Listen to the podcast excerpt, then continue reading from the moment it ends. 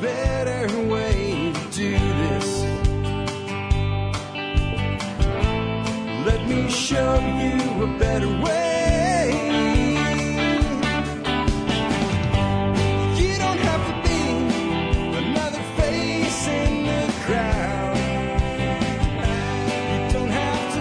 Hi, folks. This is Jack Spirko with a special Thanksgiving edition of the Survival Podcast. No housekeeping, no advertising, no nothing today. Just a few words from me uh, introducing the show, and then this is like uh, something that's become a tradition, and it, of the uh, of the specials, it's the one I haven't ever redone. This is in its original form.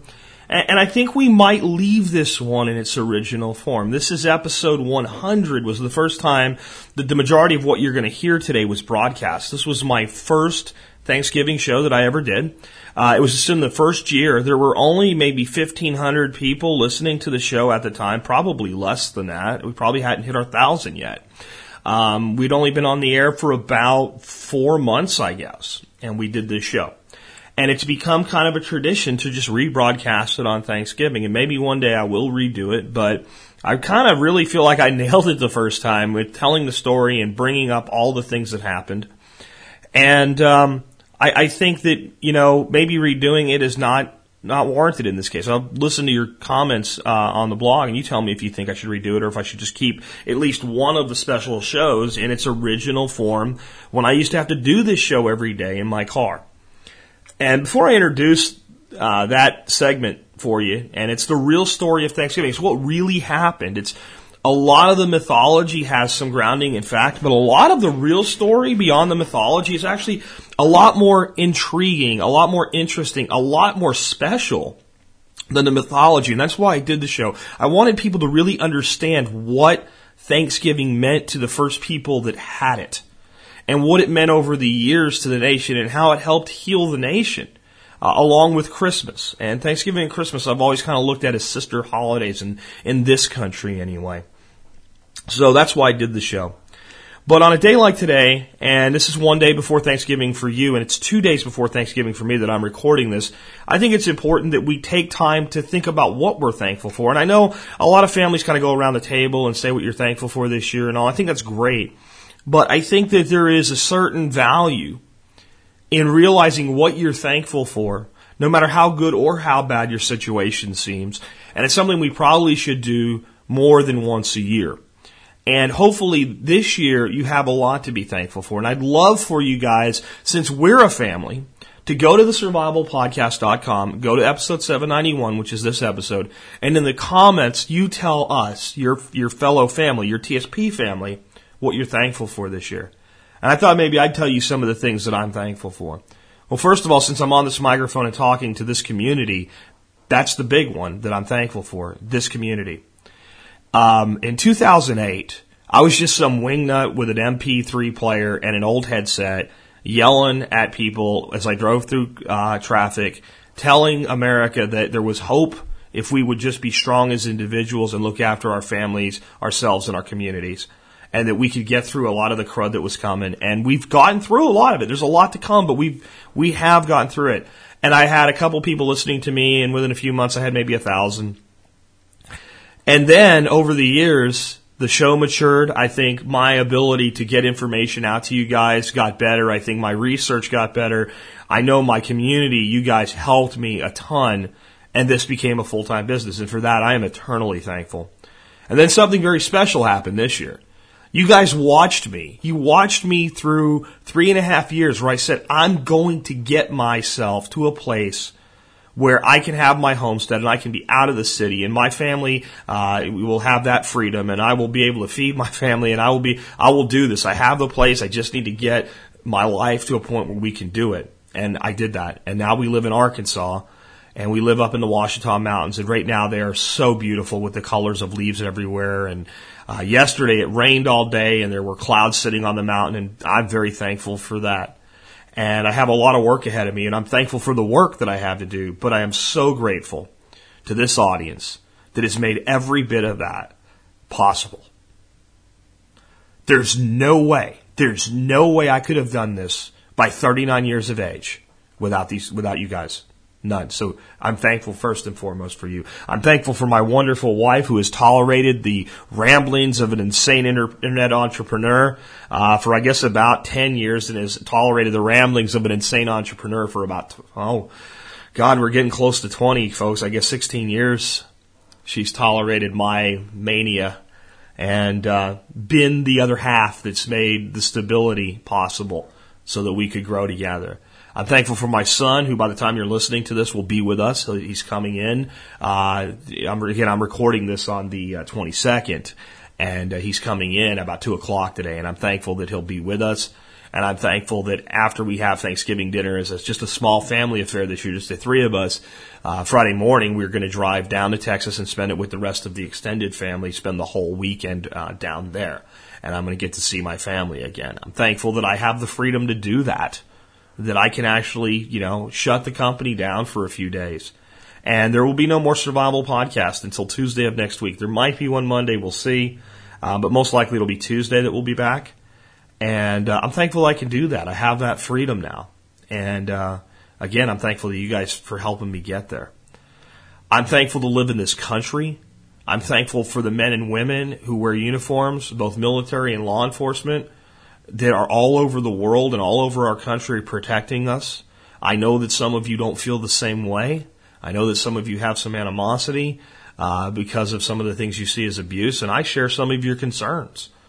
But it doesn't change who the individual wearing the badge or the camo is. It doesn't change the individual, and that individual with the abuses that do happen is the only thing that's kept a lid on it is that individual in his heart and believing that what he's doing is right. So to all of you who have done that and who continue to do that, and to the families of those who continue to do that, thank you for your service. Um, thank you to military spouses. I think it's uh, it's really easy to lose sight of how hard that job is, and it's really stressful, and it's constantly being concerned that is he going to come home?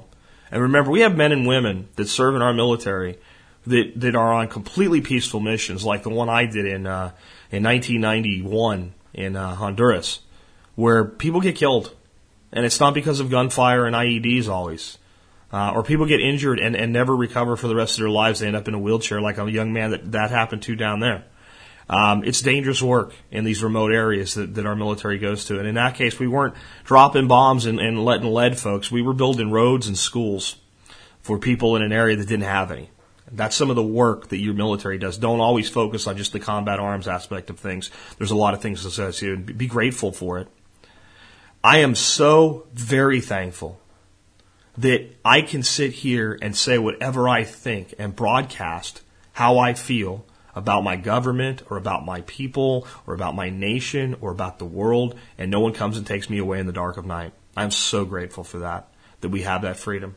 I'm grateful that we have a platform like the internet so that I can do what I do and all of you can do what you do. And we can share information with each other. We communicate with each other. And Australia and New Zealand and Japan and Turkey and all these nations that people listen to the show from, that I hear from, they just don't seem as far away as they did 20 years ago because I can communicate with that person very, very easily now. And I can see who that person is. And I think that's gotten rid of a lot of bias and racism and cultural hatred and things. I think there's a long way for us to go as a people to get rid of more of that. But I think when you can see the person in the other country and you can talk to them and you realize that they're a person just like you, propaganda just doesn't work as much anymore. And for every bit of propaganda that still works, there's another equal side that's fallen off. And I'm thankful for that. And most of all, most of all, I'm thankful just to be who I am and to have that freedom to be me, to be myself. And I wish the very best to all of you. So now, let's go back to 2008. Jack Spirko from the car, MP3 recorder, old headset, bad quality audio. Great story about how Thanksgiving actually started and evolved in our country. First of all, the traditional view is in 1621, a bunch of pilgrims got together with a bunch of Indians and had a great big feast. They had turkey and gravy and mashed potatoes. All right. Uh, all the pilgrims were dressed in black and white and had big buckles on. It's not that far off. Here's the problems with it. One, they didn't have mashed potatoes. They didn't grow potatoes in the northern colonies that first year. Number two, They didn't have buckles. You know, all those pilgrims, little kids, buckles. They, the buckles didn't get in fashion until the 1700s. No buckles. They were wearing black and white because they had the feast on a Sunday. And the pilgrims wore black and white on Sundays. It was formal attire. They did not always run around in black and white while they were working in the fields and hunting and, and fishing and farming. It's a myth. Uh, women mostly wore colors like reds, greens, and tans. The men wore colors like tans, grays, greens, tweeds, beiges. Uh, so they weren't always running around in big top hats with buckles on and gaiters and things like that. Okay, so that that's a myth, not a big myth. Um, turkey they probably had. Uh, the the original recorded journal entry of Thanksgiving says they shot as much fowl as they could. That would probably be a lot of ducks and geese that time in New England. Another belief is that they had this holiday uh, the third uh, third week of uh, November. They did not. Uh, it was somewhere between the end of September and beginning of October that they had the original Thanksgiving. If you've ever been to New England, you will know why.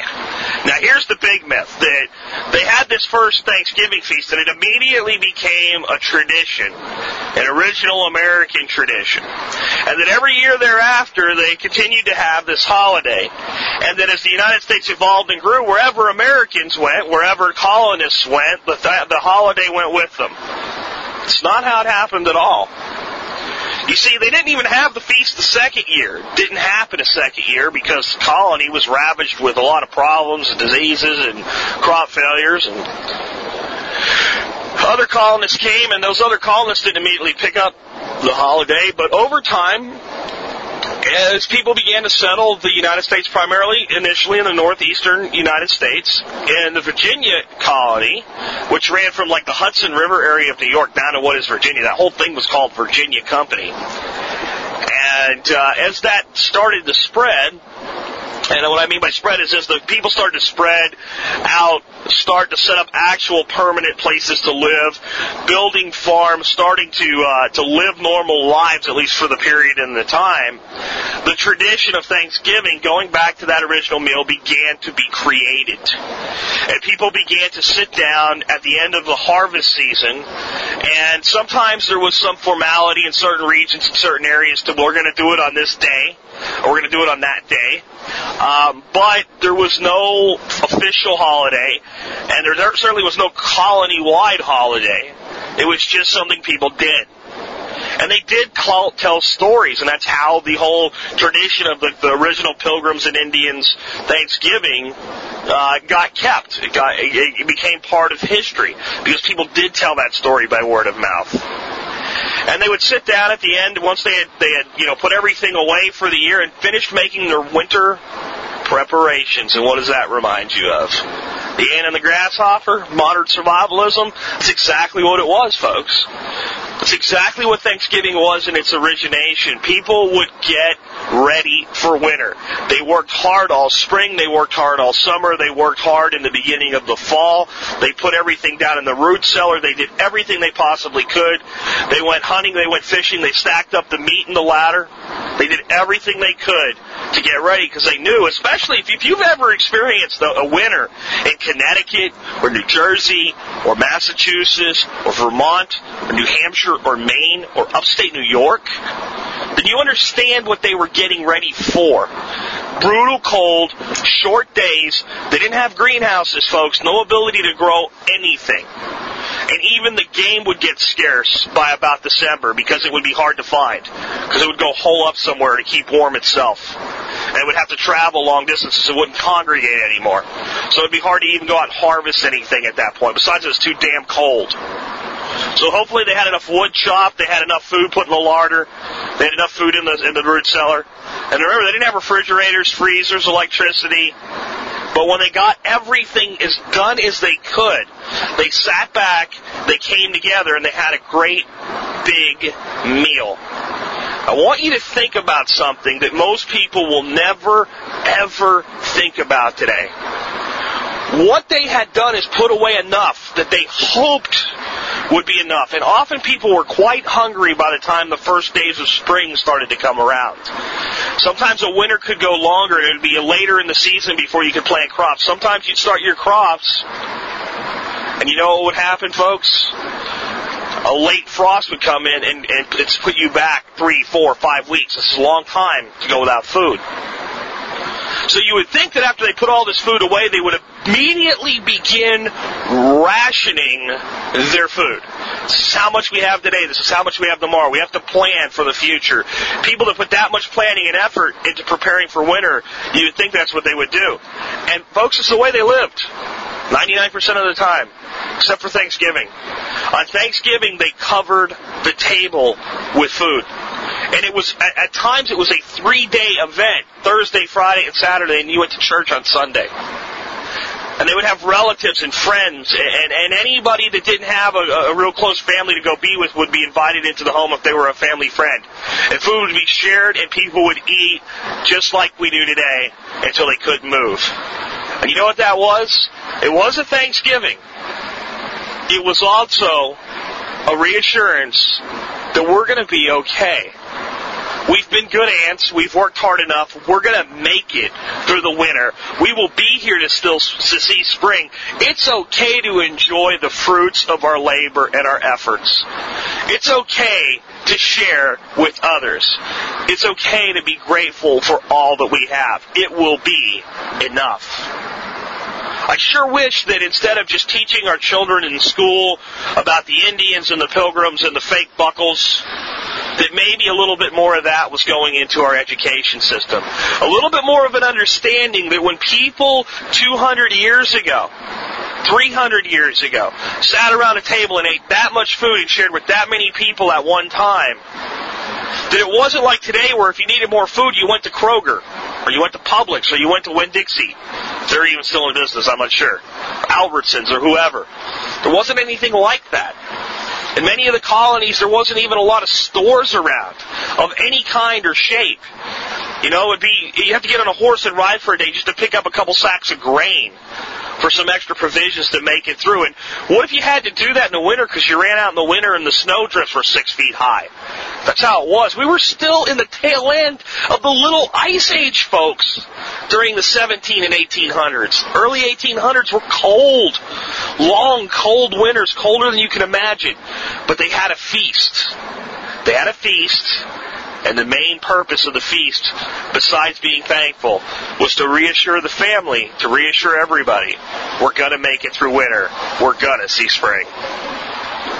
It's an amazingly optimistic view of a holiday that many people that would like to go back and rewrite history have tried to tear down. Let me tell you a little bit more about Thanksgiving and why we should be thankful that there is a Thanksgiving today. The first official declaration of Thanksgiving was by George Washington in 1789, but it was not made a national holiday until Abraham Lincoln did it in the middle of the Civil War. He was looking for a way to unify the nation, so he officially set a date of the third Thursday in November. It's Thanksgiving Day. After the Civil War was over, Thanksgiving was largely not celebrated in the entire southern United States. It was viewed as a damn Yankee holiday. And it was only over time as people began to relocate and the wounds between the states began to heal that the people of the South were willing to accept the holiday as an American holiday instead of a Northern holiday. Somebody tried to monkey with our holiday. His name was Franklin Delano Roosevelt. And I'm sorry, I think I said that Lincoln set the holiday for the third Thursday in November. It was the fourth Thursday in November, which it is today. I'm, if I made that mistake, I'm sorry. But it was Roosevelt who then moved it from the fourth Thursday to the third Thursday. Now, why would somebody do that? Why would somebody mess with tradition? What does everybody do on Friday after Thanksgiving? They go shopping. I'd like to believe that it was different during the Great Depression. It wasn't. People went shopping on Black Friday during the Great Depression. So Roosevelt thought if he moved Thanksgiving back a week, it would add one week to the Christmas shopping season and help spur the economy. Eventually, people got pissed off and uh, complained about it, and it got moved back where it is today, the fourth Thursday. That's how it became uh, that day, and that's how it was put back on that day, and that's how it's been ever since.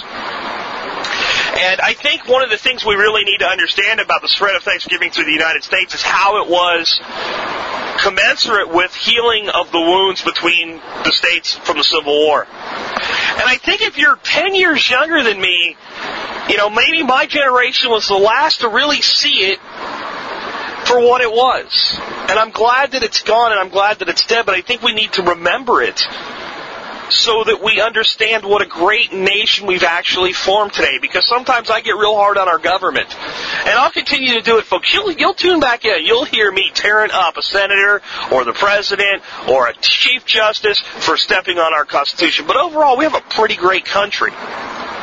And what I remember when I was a child, very young child, I'm talking kindergarten, first, second grade, and I moved from Pennsylvania to Florida with my family. My grandfather and his friends in Pennsylvania would always tell me, you're down there with them damn rebels. And the kids that I went to school with would sometimes call me a damn Yankee until I picked up that Florida accent. And it wasn't like it is today. I hear people call Yankees people Yankees today, and, and generally when you hear somebody call somebody a damn Yankee today, it's it's because you're you're putting them down for being a big government tax and spend liberal from Massachusetts or something like that, or, or it's it's it's kind of like you know a Texas joke. Well, Yankees, where do they come from? They come from Oklahoma. Anything north of the Red River, you know, that's the Mason-Dixon line in our opinion. But there's a joke and there's a joviality to it. I saw the last vestiges of the true animosity that was held over by my grandfather's generation and the generation before him that handed it down. I saw that. I saw it for what it was.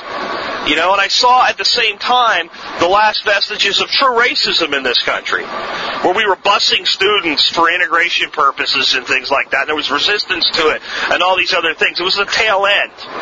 It was the late 70s, early 80s. And that stuff's gone and behind us now. But a lot of that healing, a lot of that unifying, went right along with the spread of Thanksgiving as it slowly made its way through the United States. What I'm saying to you folks is in 1880, if you lived in South Georgia, you didn't celebrate Thanksgiving at all. You didn't even notice. You didn't even care. If you had a kid in college up north, he'd write you a letter about it. You, you were like, yeah, you're with that damn Yankee holiday. And today, Thanksgiving is celebrated in all 50 states. And it's one of the first American traditions that's uniquely American that legal immigrants and even illegal immigrants, let me be fair, that come to our country adopt as one of their own. It is one of the most unifying things in America, and it's why I get disgusted when people try to tear it down. And on Thanksgiving Day, we should not just get together and eat food and be thankful for the bounty in front of us. We should think of the other things that we're thankful for. So I ask you to pause today and just think, what are you thankful for? As you continue to prepare for the unknown future, try to make your life better, whether it gets bad or it doesn't. Living the show free as you, as you continue to be an ant like those brave people before us that were preppers and survivalists and didn't even know that that's what it was called. It was just living back then. Think about all the things that make your life easier. The fact that you can turn a switch and a light bulb will come on. The fact that if you're cold, there's a little box on your wall that you can turn up, and if you're hot, you can turn it down. It will change the temperature of your home. The fact that a person like me is free to get on the internet and blast his government, and sometimes support it, and no one shows up at my house to take me away. That you're free to listen to it and no one shows up at your house and takes you away. That you're free to go any church, temple, or synagogue that you want to worship God as your choice, or you're free to not. The freedom to do so and the freedom to not do so is something that long ago became uniquely American. It's prevalent many places in the world today. But people often think of the Puritans and Pilgrims being deeply religious.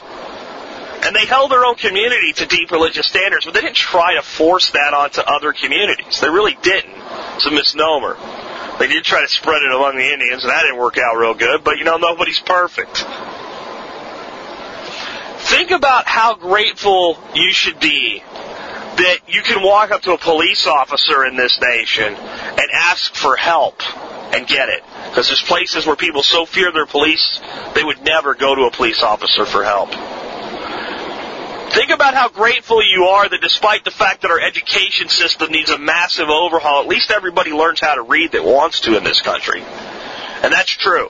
No matter how bad you want to put down the education system, any kid that goes to our schools, any of them, even the crappiest one that wants to learn to read, to write, and do basic math, they'll come out with that education. There's places in the world where you can't buy that education. Be grateful for all that we have. And just remember that unique part of Thanksgiving that no one ever talks about that I talked to you earlier. Just remember that when people 200 years ago sat down to a massive banquet, it wasn't just patting themselves on the back. It wasn't just being thankful. It was, we know winter's almost here. We know that the last days that the sun really is warm on our faces are almost over for a while. We know that we're going to go into a darkness. We know that we're going to go into a time where there's not very much. But we also are going to feast. And we're not going to ration today or tomorrow or the next day. We're going to feast for three days because we know we'll see spring. And folks, there could be no better time than to think of that than today. Because today, our nation is headed for some very tough times. Our government has pumped $7 trillion of phony money into our economy. They, they've done it. There's no, there's no way to pull it back now. It's already happened. Right now we're seeing prices come down. Prices on everything will go up. They have to. You can't put $7 trillion into an economy without devaluing money. Can't be done. We're going to go through some dark times. But even while you're prepping, even while you're saving, even while you're preparing, I want you to stop, not just on Thanksgiving, but every once in a while, I want you to stop. I want you to gather around your family, your friends, people that don't have other people. I want you to sit down and I want you to feast. It doesn't always have to be with food. Sometimes it can be with words. Sometimes it can be with activities. But every once in a while, I want you, I want you to just splurge on yourself with emotion and even money, and certainly with food. And just enjoy it. And make it something special. And make it part of remembering that even though you have to be smart about how you spend, you have to be smart about how you store, you have to be smart about how you work, how you save, that every once in a while you need to remind yourself that spring will come and that you're going to be there to see it. That's really all I have for you today. This has been Jack Spirko with a Thanksgiving edition of the Survival Podcast. Hoping that I've helped you figure out today how to live that better life if times get tough, or even if they don't. Can scream and you can holler. It really doesn't matter cause it all gets spent.